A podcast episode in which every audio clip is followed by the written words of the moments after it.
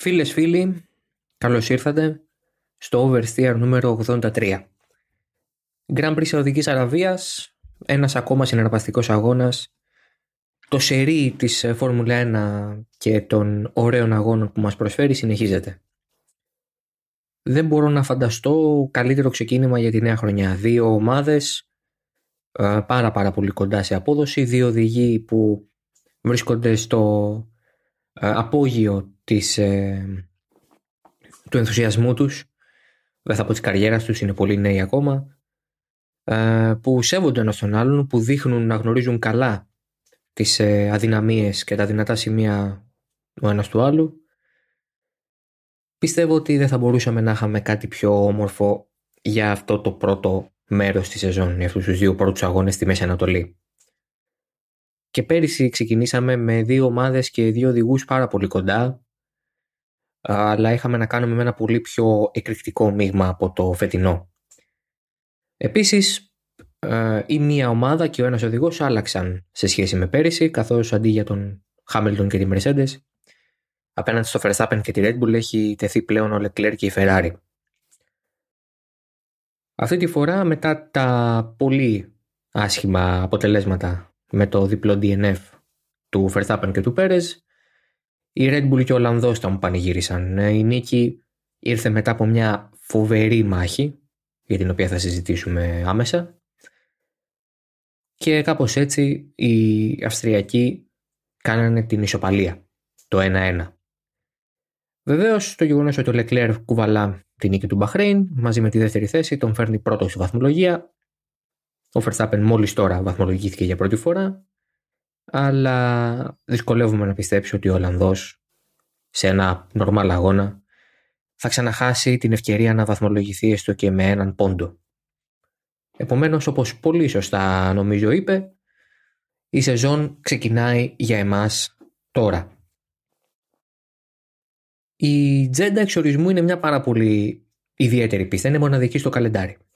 Α, ε, οι Σαουδάραβες την ε, διαφημίζουν ως την πιο γρήγορη πίστα ε, δρόμου, την πίστα πόλης δηλαδή, street circuit στα αγγλικά, στην, ε, στον κόσμο. Σίγουρα είναι, σε αυτό δεν μπορούμε να πούμε τίποτα. Είναι μία μόνζα με τις μπαριέρες του Μονακό.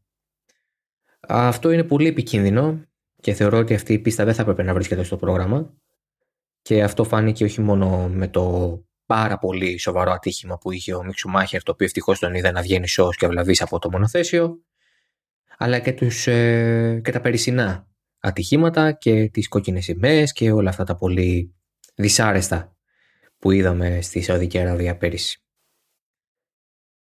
Και δεν πηγαίνω καν στο πολιτικό του πράγματος, δεν το, δεν το φτάνω καν εκεί. Μιλάω καθαρά για το αγωνιστικό σκέλος, το οποίο νομίζω ότι ε, μπορούμε να συμφωνήσουμε πως κάνει την πίστα της Τζέντα μία από τις πιο επικίνδυνες, σχεδόν ακατάλληλες για το καλεντάρι της Φόρμουλα 1. Θέλω να δω με πολύ ενδιαφέρον αν η Φόρμουλα 1 θα επανεξετάσει το πλάνο της να βρίσκεται στη Σαουδική Αραβία ή αν επιλέγοντας να μείνει στη Σαουδική Αραβία θα πιέσει για την κατασκευή μιας διαφορετικής πίστας η οποία δεν θα έχει αυτά τα πολύ ιδιαίτερα χαρακτηριστικά τα οποία ναι μεν την κάνουν συναρπαστική στο μάτι, αλλά και πάρα πολύ επικίνδυνη στην πίστα, στην, στον αγώνα μέσα. Την καθιστούν πάρα πολύ επισφαλή για τους οδηγούς. Στο κομμάτι της μάχης για την νίκη. Ο Σέρχιο Πέρες ε, το κράταγε για το, για το τέλος το Σάββατο. Τους έκανε μεγάλο χουνέρι και του Verstappen και του Leclerc. Ο Δε Verstappen ξεκίνησε τέταρτος ε, παραπονέθηκε ότι δεν είχε ποτέ το σωστό feeling με τα ελαστικά. Είχε περάσει η ώρα, ενδεχομένως να κρύωσε και ο ίδιος μαζί με τα ε, σε τέσσερα ελαστικά της Πιρέλη και δεν μπόρεσε να εκμεταλλευτεί το φοβερό, πραγματικά φοβερό πλεονέκτημα που έχει, που έχει μέχρι στιγμής η Red Bull στην, στις ευθείες, στην τελική ταχύτητα. Α, έτσι λοιπόν ο Πέρες ξεκίνησε πρώτος, ο Λεκλέρ δεύτερος, ο Σάινθ τρίτος. Στην εκκίνηση ο Πέρες κρατήθηκε μπροστά και ο Λεκλέρ για πρώτη φορά έδειξε ότι δεν θα χαρίσει κάστανα ούτε στον teammate του. Ε, ενώ ο Πέρες είχε καθαρίσει με την πρώτη θέση πριν καν φρενάρει για το K1. Έφυγε πολύ καλά, έκοψε τον Leclerc, δεν του άφησε περιθώριο αντίδρασης. Ο Leclerc είδε ότι ο Σάινθ είχε ξεκινήσει από καλύτερα από τον ίδιο και γρήγορα επέλεξε να κλείσει τη γραμμή προς τον τοίχο για να μην τον αφήσει να τον περάσει. Εκεί στην αρχή λέω πήγε να επιτεθεί στον Πέρες, πήγε να κάνει έμενα στο Σάινθ και τα δύο, αλλά όσο το βλέπω και όσο το ξαναβλέπω και στα replay και στα βίντεο και παντού, δεν μπορώ να σκεφτώ πώς εκεί θα, επιτεθεί, θα μπορούσε να επιτεθεί στον Πέρες. Το μόνο που έκανε ήταν να αμυνθεί στον Σάινθ. Και πολύ καλά έκανε για να κρατήσει τη θέση. Νομίζω ότι αυτό είναι δεδομένο. Και ο Σάινθ εκεί κατάλαβε ότι δεν υπήρχε χώρος, αλλά αφήνοντας λίγο το πόδι από τον Γκάζι, έχασε τη θέση από τον Verstappen, ο οποίος έκανε σάντουιτς στον Leclerc μαζί με τον teammate του στην αρχή του αγώνα. Το τι έγινε στην αρχή μετά το ε, αυτοκίνητο ασφαλείας που βγήκε λόγω του ατυχήματος του Λατίφη ε, είναι αδιάφορο. Οι πρώτοι 15-16 γύροι διεγράφησαν με αυτό το συμβάν. Και δυστυχώς για τον Πέρες αυτό σημαίνει ότι έχασε μια νίκη η οποία έμοιαζε να είναι δική του. Πάντως αυτό που είχε παρατηρηθεί από νωρίς στον αγώνα και το οποίο συνέχισε να είναι το δυνατό σημείο της Ferrari ήταν το γεγονός ότι ήταν πάρα πολύ καλή στο πρώτο κομμάτι της πίστας, το οποίο είναι το μοναδικό το οποίο έχει πραγματικές στροφές. Πραγματικά φρεναρίσματα και πραγματικές στροφές. Ο λόγος βεβαίως βρίσκεται στο γεγονός ότι η Ferrari έχει το καλύτερο αεροδυναμικό πακέτο και είχε περισσότερο downforce. Μάλλον να το πω σωστά. Έχει περισσότερο downforce. Περισσότερη κάθε δύναμη από τη Red Bull. Το αν έχει καλύτερο αεροδυναμικό πακέτο ή όχι είναι κάτι που μάλλον θα πρέπει να περιμένουμε να το δούμε έτσι λοιπόν η Ferrari κατεβαίνει με ένα μονοθέσιο το οποίο έχει πολύ φτερό. Η Red Bull το ακριβώς αντίθετο. Επιλέγει να κατέβει με ένα setup πιο κοντά σε αυτό της Monza θα έλεγα εγώ. Έτσι, πολύ πιο λεπτή πίσω πτέρυγα για την όσο το δυνατόν λιγότερη οπισθέλκουσα αυτό το λεγόμενο drag στα αγγλικά. Και με αυτόν τον τρόπο ο Λεκλέρ μπορούσε να κερδίζει χρόνο στο πρώτο sector, τον οποίο όμως έχανε α, στο δεύτερο και το τρίτο που είναι τα πιο γρήγορα τα πατημένα κομμάτια της πίστας. Για ποιο λόγο η Ferrari λοιπόν, η οποία πιστεύουμε και φαίνεται και από τα δεδομένα του GPS ότι έχει τον πιο δυνατό κινητήρα; Για ποιο λόγο η Ferrari λοιπόν αποφάσισε να τρέξει με ένα τέτοιο setup που την έβαζε σε δύσκολη θέση; Την έφερνε με σημαντικό μειονέκτημα έναντι της Red Bull στα δύο τρίτα της πίστας. Ο λόγος βρίσκεται στην ε, φθορά. Στη φθορά των ελαστικών. Όλη η λογική της Ferrari πίσω από το να τρέξει με high downforce setup ήταν να προφυλάξει τη ζωή των ελαστικών. Σε μια πίστα όπως είναι η Τζέντα, η οποία έχει ελάχιστες ευκαιρίες για προσπέρασμα και είναι πάρα πολύ γρήγορη, το να κάνεις παραπάνω από ένα pit stop είναι μάλλον καταστροφικό. Α, από πολύ νωρίς φάνηκε ότι η σε 4 γόμα, η πιο μαλακή δηλαδή για αυτό το Grand Prix, θα βρισκόταν εκτός για τον αγώνα. Δεν υπήρχε περίπτωση να χρησιμοποιηθεί. Οπότε όλη η δουλειά θα γινόταν ανάμεσα στη μέση και τη σκληρή. Με τη μέση να είναι το καλύτερο σετ για να ξεκινήσει τον αγώνα κανείς, περνώντας γύρω στο 15-16 γύρω στη σκληρή γόμα μέχρι το τέλος. Η Ferrari λοιπόν ε, δεν εκτίμησε σωστά την ε, αντοχή των ελαστικών της Πιρέλη. Το Μπαχρέιν λίγο μας τα μπέρδεψε τα πράγματα είναι η αλήθεια, διότι σαν πίστα η επιφάνειά της είναι πάρα πολύ αδρή.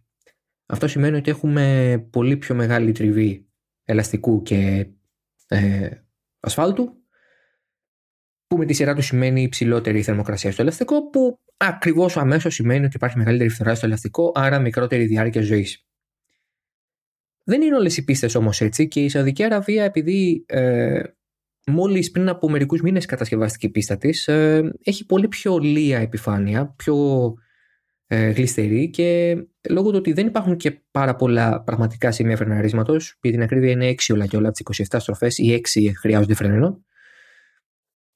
Ε, δεν υπάρχει και πάρα πολύ μεγάλος, δεν είναι πολύ μεγάλος μάλλον ο παράγοντας της ε, φθοράς. Παρ' όλα αυτά η Ferrari το φοβήθηκε και επέλεξε να πάει με, υψηλό, ε, με υψηλά επίπεδα κάθετης δύναμης σε αντίθεση με τη Red Bull η οποία μάλλον τα ζήγησε καλύτερα τα πράγματα και πήγε με ένα setup τύπου Monza. Σε αυτό λοιπόν το πλαίσιο η Ferrari έκανε ένα ας πούμε λάθος. Το οποίο νομίζω ότι δείχνει και ακόμα μια φορά ότι ε, με τα νέα μονοθέσια επιστρέφει ένας παράγοντας ο οποίος ενδεχομένως είχε χαθεί τα προηγούμενα χρόνια και αυτός είναι ο παράγοντας του setup. Είναι πολύ διαφορετικός ο τρόπος με τον οποίο παράγεται πλέον η καύτη δύναμη για τα μονοθέσια. Το μεγαλύτερο μέρος της παράγεται από το πάτωμα και όχι από τις επιφάνειες πάνω στο μονοθέσιο. Αλλά ακόμα και έτσι υπάρχει ακόμα η πίσω και η μπροστά πτέρυγα που παίζουν πολύ μεγάλο ρόλο στην παραγωγή καύτη δύναμης ή αυτό που δεν θέλουν σε ευθείες, το drag. Το ζήτημα των αναρτήσεων επίσης είναι πάρα πολύ σημαντικό επειδή ακριβώς είναι πιο σκληρές, δεν επιτρέπονται ε, πρακτικά κανένα, δεν επιτρέπεται κανένα σύστημα ρύθμισης της ανάρτησης. Είναι όλα χειροκίνητα, είναι όλα ρυθμίσεις που πρέπει να γίνουν στον καράζ. Άρα λοιπόν, εδώ ξανάρχεται στο τραπέζι η κουβέντα του πώς καταλαβαίνεις τις ανάγκες του αυτοκινήτου σου σε σχέση με την πίστα, τι χρειάζεται να κάνεις για να είσαι πιο γρήγορος και ποια ρίσκα πρέπει να πάρεις ή ποιους συμβιβασμούς πρέπει να κάνεις για να μπορέσεις να κερδίσεις. Εδώ λοιπόν η Ferrari μάλλον φοβήθηκε τη φθορά περισσότερο από ό,τι έπρεπε, η Red Bull όχι. Αλλά πέραν τούτου, φαίνεται ότι η RB18 είναι ένα μονοθέσιο το οποίο στις ευθείες έχει πάρα πάρα πολύ καλή απόδοση. Και δεν είναι, αυτό, δεν είναι αυτό μόνο ζήτημα κινητήρα. Δηλαδή, είναι εύκολο να πει κανείς ότι α, τελικά δηλαδή η Honda ή αν θέλετε η Red Bull Power Trains έχει τον καλύτερο κινητήρα. Ναι, λάθος. Είναι ζήτημα συνεργασίας, αν μπορώ να το πω έτσι, ανάμεσα σε κινητήρα και σασί και αεροδυναμικά βοηθήματα. Ο Άντρια Νιούι έχει μάλλον καταφέρει να κάνει ένα αυτοκίνητο το οποίο μπορεί να πηγαίνει γρήγορα στις ευθείες με λίγο downforce και να μην χάνει ιδιαίτερα στις στροφές παρά το ότι δεν έχει λίγο downforce. Το παρά το ότι έχει μάλλον συγγνώμη, λίγο, λιγότερο downforce, λιγότερα επίπεδα κάθε δύναμης, ενδεχομένως από τον ανταγωνισμό, εν προκειμένου από τη Ferrari. Και αυτό έχει ανησυχήσει αρκετά τους Ιταλούς. Ε, το συγκεκριμένο, ε, τη συγκεκριμένη παρατήρηση έχει κάνει στο, το, στο κείμενό του για την ανάλυση του αγώνα το uh, Automotor Sport. Φαίνεται λοιπόν ότι οι Ιταλοί έχουν προβληματιστεί από αυτό το. Πώς να το πω, από αυτήν την ε, διαπίστωση ότι η Red Bull είναι γρήγορη στις ευθείες αρκετά και παρά το γεγονός ότι τρέχει με λιγότερα φτερά, με λιγότερο φτερό, να το πω έτσι πιο απλά, στην πραγματικότητα δεν χάνει τόσο όσο θα έπρεπε κανονικά να χάνει στις στροφές. Άρα η Ferrari δεν μπορούσε να κερδίσει στο πρώτο sector αρκετά, ούτως ώστε να μην φαίνεται τόσο η διαφορά στο δεύτερο και το τρίτο. Και ενώ αυτό δούλευε για ένα μεγάλο χρονικό διάστημα και ο Leclerc κατάφερνε μετά το, μετά το αυτοκίνητο ασφαλείας ε, και την πρώτη θέση που πήρε να κρατάει τον Verstappen στο 1,5 δευτερόλεπτο μακριά από τον DRS, ε, ήρθε το Virtual Safety Car στον 31ο γύρο και τα ανέτρεψε όλα. Α πούμε λοιπόν για αυτό τώρα. Καταρχάς, στα notes του επεισοδίου θα βρείτε ένα κείμενο στο κείμενο αυτό, στο currentdriver.gr, γράφω τον κανονισμό, το σημαντικό κομμάτι του κανονισμού για το virtual safety car, για το εικονικό αυτοκίνητο ασφαλεία, καθώς δημιουργήθηκε μια σύγχυση α, που λογικό να δημιουργηθεί, ok, okay, δεν, δεν το ψέγω, αλλά το έψαξα, διάβασα τον κανονισμό και κατέγραψα το τι ισχύει και τι όχι. Αυτό που προέκυψε σαν προβληματισμός λοιπόν ήταν ότι πριν το virtual safety car η διαφορά ε, Leclerc και Verstappen ήταν ε, μεγαλύτερη από όταν ε, αυτό τελείωσε μετά από τρεις γύρους. Συγκεκριμένα το Virtual Safety Car τέθηκε σε ισχύ στον 31ο γύρο και ε, ο αγώνας συνεχίστηκε στα μέσα του 41ου. Ε, κοιτώντας ξανά το replay είδα ότι η απόσταση ανάμεσα σε Leclerc και Verstappen ε, πριν τεθεί σε ισχύ το VSC ήταν στα 1,6 δευτερόλεπτα και στο τέλος του VSC με την πράσινη σημαία η διαφορά είχε πέσει στο 1,021. Είναι, αυτό είναι 6 δέκατα τα οποία κέρδισε ο Verstappen κατά τη διάρκεια του virtual safety car. Και το ερώτημα είναι, μα πώς γίνεται να κέρδισε ο Verstappen χρόνο την ώρα που έχουμε εικονικό αυτοκίνητο ασφαλείας, αφού ο αγώνας σταματάει επί της ουσίας και όλοι κινούνται πιο αργά. Και πρέπει να κρατάνε τις αποστάσεις. Ναι. Κι όμως δεν πρέπει να κρατάνε τις αποστάσεις. Δηλαδή, το virtual safety car ε, προϋποθέτει ότι, ε, μάλλον ορίζει ότι πρέπει ο οδηγός να κινείται από ένα συγκεκριμένο χρόνο ε, ε, με βάση το τι έχει οριστεί από την Ομοσπονδία. Σε εμάς λέγεται το 40%. Έτσι, αυτό δείχνεται και στην τηλεόραση. Αλλά αυτός ο χρόνος ε, ορίζεται από την Ομοσπονδία σε κάθε Grand Prix, δεν είναι ο ίδιος παντού. Και απευθείας στέλνετε το μήνυμα στους οδηγούς μέσω του Καντράν να α, τηρήσουν αυτό το χρόνο και να βρίσκονται ε, στο όριο μέσα αυτό, να μην, το, ε, να μην υπερβαίνουν, να μην κινούνται πιο γρήγορα δηλαδή από αυτό. Α, ανα marshalling post. Τα marshalling posts ε, είναι τα σημεία στα οποία βρίσκονται κριτές και αυτά ορίζονται ως η απόσταση από τη μία φωτεινή ένδειξη της φίας στην άλλη. Αν παρατηρήσετε στις πίστες, δεξιά και αριστερά, εκτός από τους marshals, τους κριτές δηλαδή, οι οποίοι βρίσκονται με τις σημαίες και κυματίζουν τι σημαίε σε περίπτωση πράσινη, κίτρινη, κόκκινη ή οτιδήποτε, ή ακόμη και μπλε, κανονικά όλα, όλες οι σημάνσει. Υπάρχουν και οι φωτεινές ενδείξεις που δείχνουν ακριβώς το ίδιο. Κάποιες φορές χρησιμοποιούνται και για να προειδοποιήσουν τους οδηγούς ότι στο σημείο εκείνο βρέχει. Αυτό λοιπόν που πρέπει να τηρούν οι οδηγοί είναι αυτό το delta του χρόνου, έτσι. Το αν κάποιος θα κινηθεί πιο κοντά στο όριο αυτό ή όχι, ορίζει το αν θα χάσει ή θα κερδίσει χρόνο τον μπροστά ή τον πίσω. Δεν θα εκμηδενιστεί η διαφορά, ούτε θα φτάσει στο, από, το 1 από τα 5 δευτερόλεπτα στο 1. Είναι λίγο δύσκολο. Αλλά είναι πάρα πολύ πιθανό αν εσύ κινείσαι πολύ κοντά στο όριο και ο αντίπαλός σου κινείται πολύ μακριά από αυτό, πιο αργά δηλαδή από αυτό, εσύ να κερδίσεις χρόνο. Κάπως έτσι δικαιολογείται και, το... και δικαιολογούνται και τα 6 δέκατα. Επίσης, όταν το virtual safety car σταματάει να ισχύει και βγαίνει η πράσινη σημαία, δεν είναι όλοι οι οδηγοί στο ίδιο σημείο. Είναι πολύ πιθανό λοιπόν εσύ να, βρίσκεται, να βρίσκεσαι στην κορυφή μιας στροφής, οπότε θα επιταχύνεις πιο αργά γιατί εκείνη τη στιγμή βγαίνεις από τη στροφή. Ενώ ο αντίπαλό σου βρίσκεται στην ευθεία, οπότε με το που ανάψει το πράσινο φως και έχει πράσινη σημαία, πατήσει τον γκάζι, να πατήσει τον γκάζι και να, να επιταχύνει πολύ πιο άμεσα και να κερδίσει και από αυτό χρόνο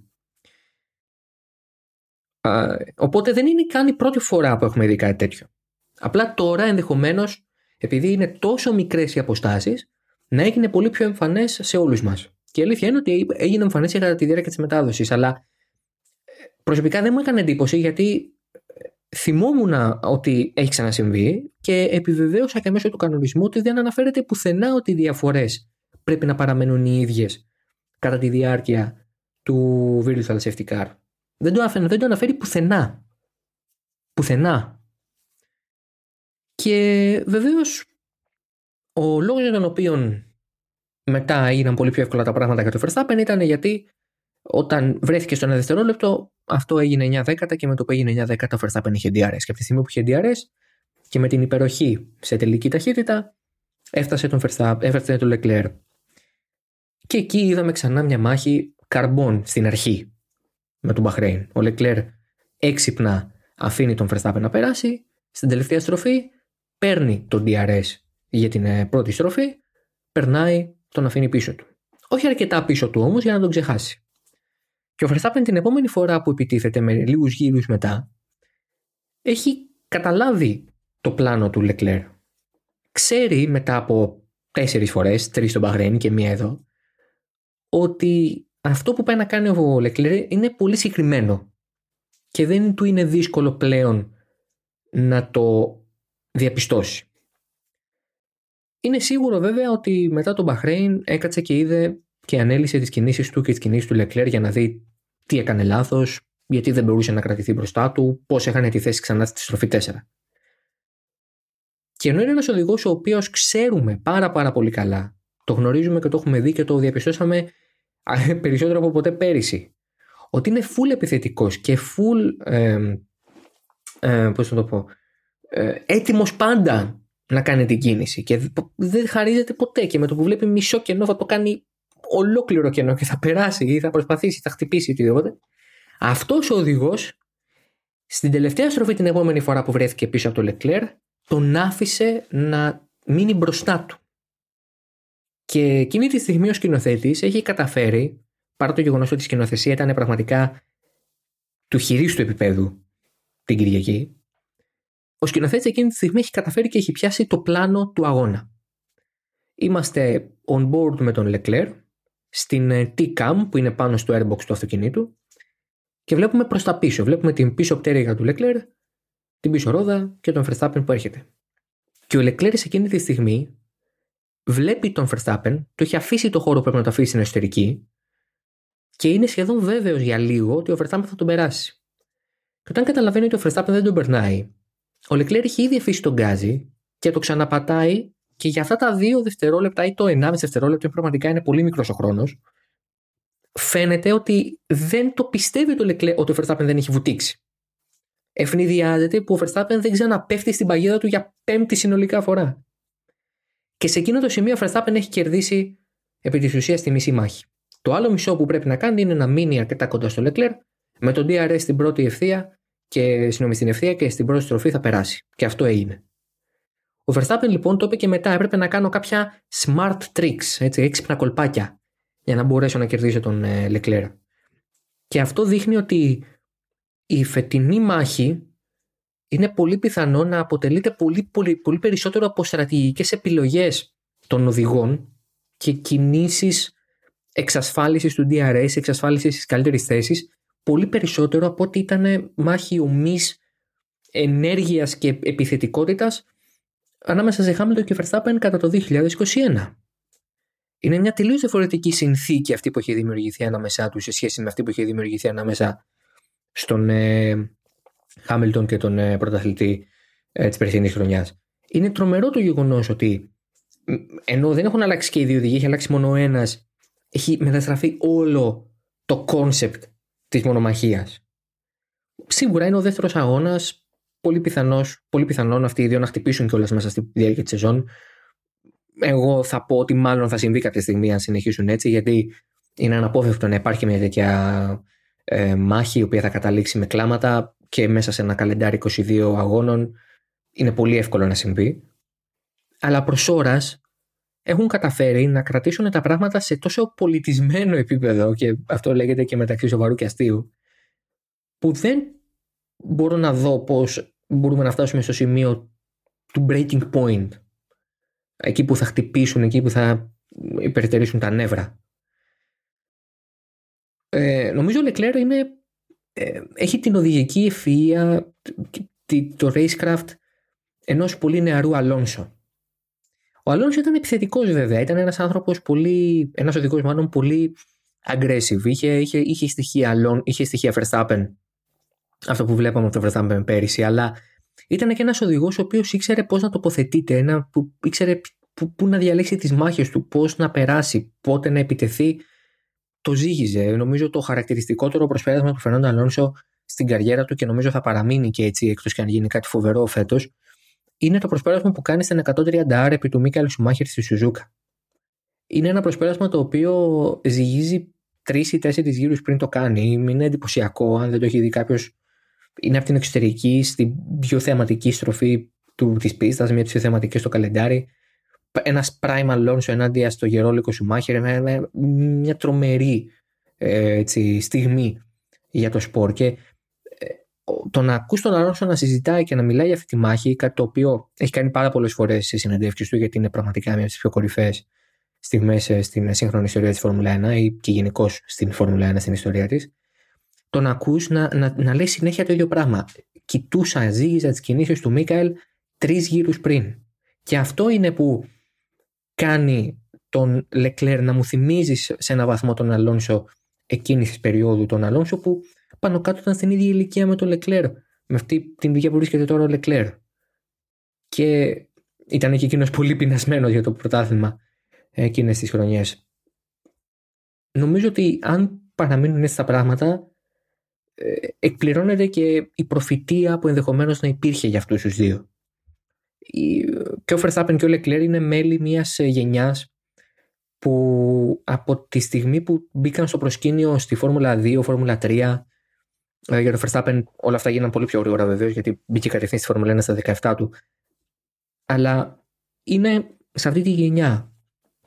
Με αυτοί οι δύο μαζί με τον Ράσελ, τον ε, Νόρι, τον Οκόν, τον Γκασλί, ε, που λέγαμε ότι ε, να τους δώσουμε το μονοθέσιο να δούμε τι μπορούν να κάνουν. Γιατί φαίνεται ότι το έχουν, είναι πρωταθληματικοί οδηγοί. Και ο πρώτος από αυτή τη γενιά που τα κατάφερε ήταν ο Verstappen πέρυσι. Τώρα έχουμε και το Leclerc στο παιχνίδι. Και τον Σάινθ βεβαίως, ο οποίος είναι και αυτός σε αυτή τη γενιά, αλλά για τον Σάινθ ποτέ δεν υπόθηκε αυτό το πρωταθληματικό του πράγματος, αν και ο Ισπανός είναι ένας πάρα πολύ καλός οδηγός.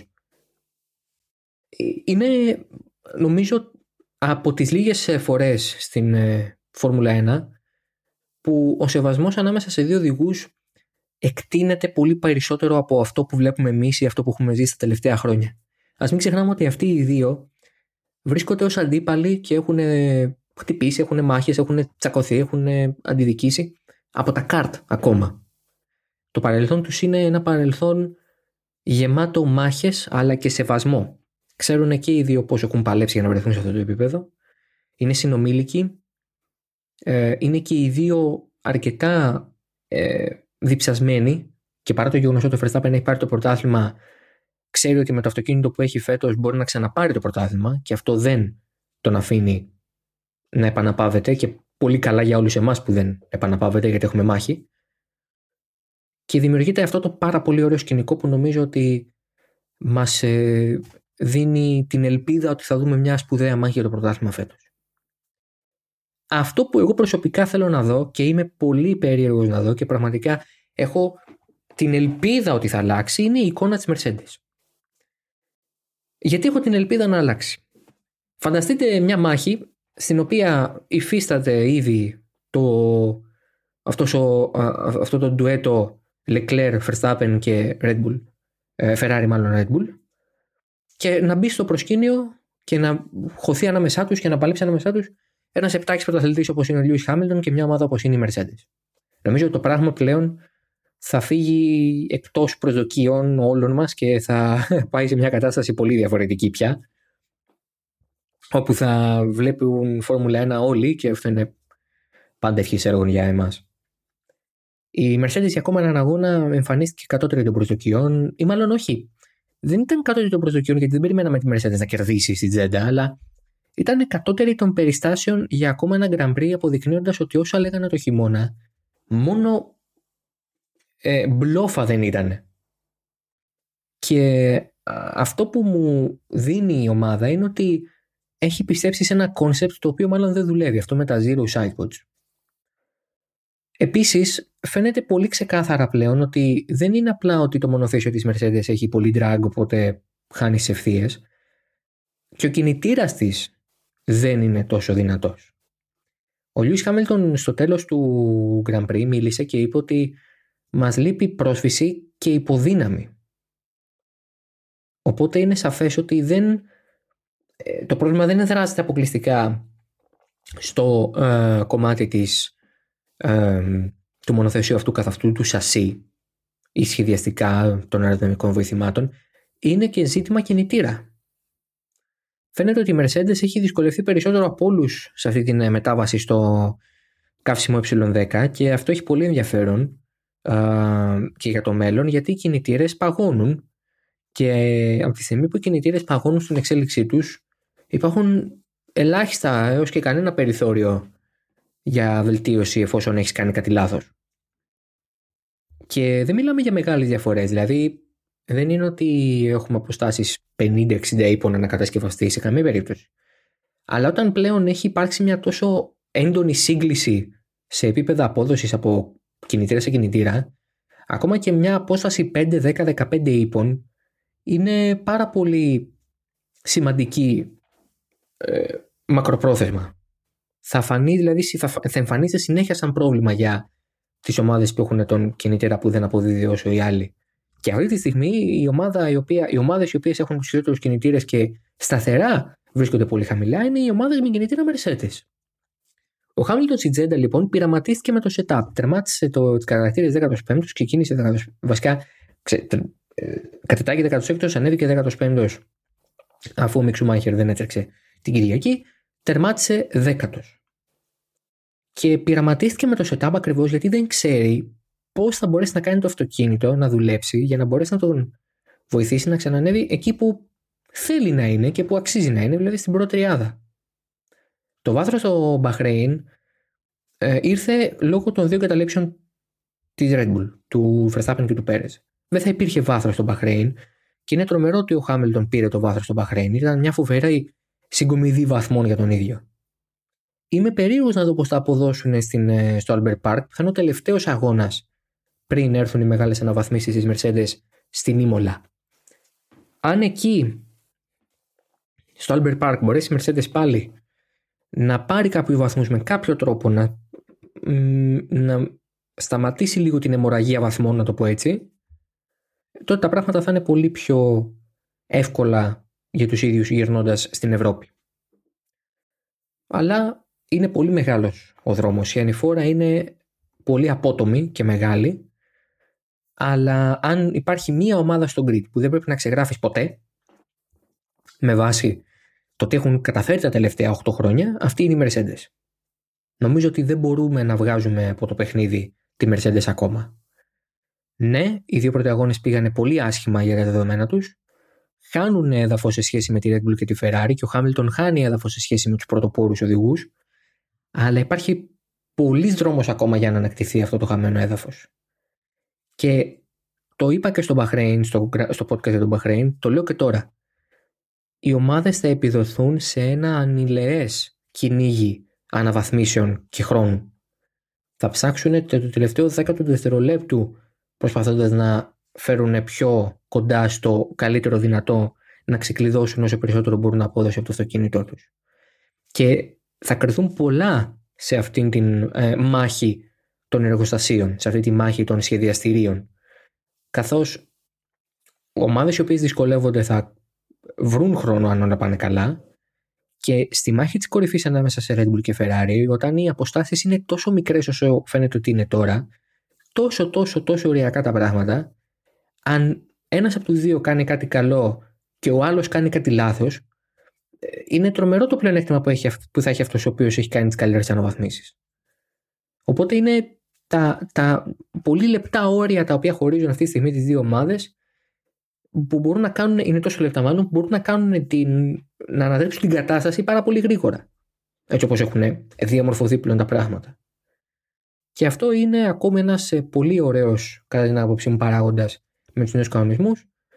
Το γεγονός ότι έχουμε ξανά την ελευθερία για απεριόριστε αναβαθμίσεις, όσες αντέχει το budget cap κάθε ομάδα, καθώς πλέον έχουμε τα 145 εκατομμύρια δολάρια, και από εκεί και πέρα το πόσο καλές και ικανές είναι οι ομάδες χρησιμοποιώντας τα εργαλεία τα οποία έχουν στη διάθεσή τους. Αυτά για το oversteer αυτής της εβδομάδας. Τα ξαναλέμε την επόμενη. Θα δούμε. Θα δούμε με έναν ε, αστερίσκο, ένα ερωτηματικό εκεί. Σίγουρα θα τα πούμε μετά την Αυστραλία σε δύο εβδομάδες. Αυτή η, ε, η εβδομάδα που μας έρχεται, το Σαββατοκύριακο που μας έρχεται, είναι κενό. Δεν έχουμε α, Grand Prix. Οπότε είναι μια καλή ευκαιρία να πάρουμε μια ανάσα, να δούμε τι συνέβη στους πρώτους δύο αγώνες, να σκεφτούμε, να αναλύσουμε, να μάθουμε, να αναλογιστούμε. Για οτιδήποτε νεότερο γύρω από τη Φόρμουλα 1, φυσικά μπορείτε να επισκέπτεστε το currentdriver.gr και ε, εάν σας αρέσουν τα podcast του halftone.fm μπορείτε να κάνετε εγγραφή ε, και στο feed εδώ του uh, Oversteer σε Spotify, Apple Podcast, Google Podcast όπου επιλέγετε εσείς και βεβαίως να ακούτε και από το ίδιο το site του halftone.fm uh, Εμείς θα τα ξαναπούμε, ξαναλέω, είτε σε μία είτε σε δύο εβδομάδες, σίγουρα σε δύο εβδομάδες, το ερωτηματικό είναι για την επόμενη. Να είστε όλοι καλά, να έχετε μια καλή εβδομάδα καλή άνοιξη επιτέλους έχουμε ξανά γυρίσει στον καλό καιρό και να απολαύσουμε το υπόλοιπο της σεζόν φαίνεται ότι θα είναι τουλάχιστον συναρπαστική. Το αν θα είναι αγχώδης, αγωνιώδης, δραματική ή controversial είναι κάτι που θα πρέπει να περιμένουμε για να μάθουμε μέσα στους επόμενους αγώνες. Να είστε όλοι καλά. Γεια χαρά.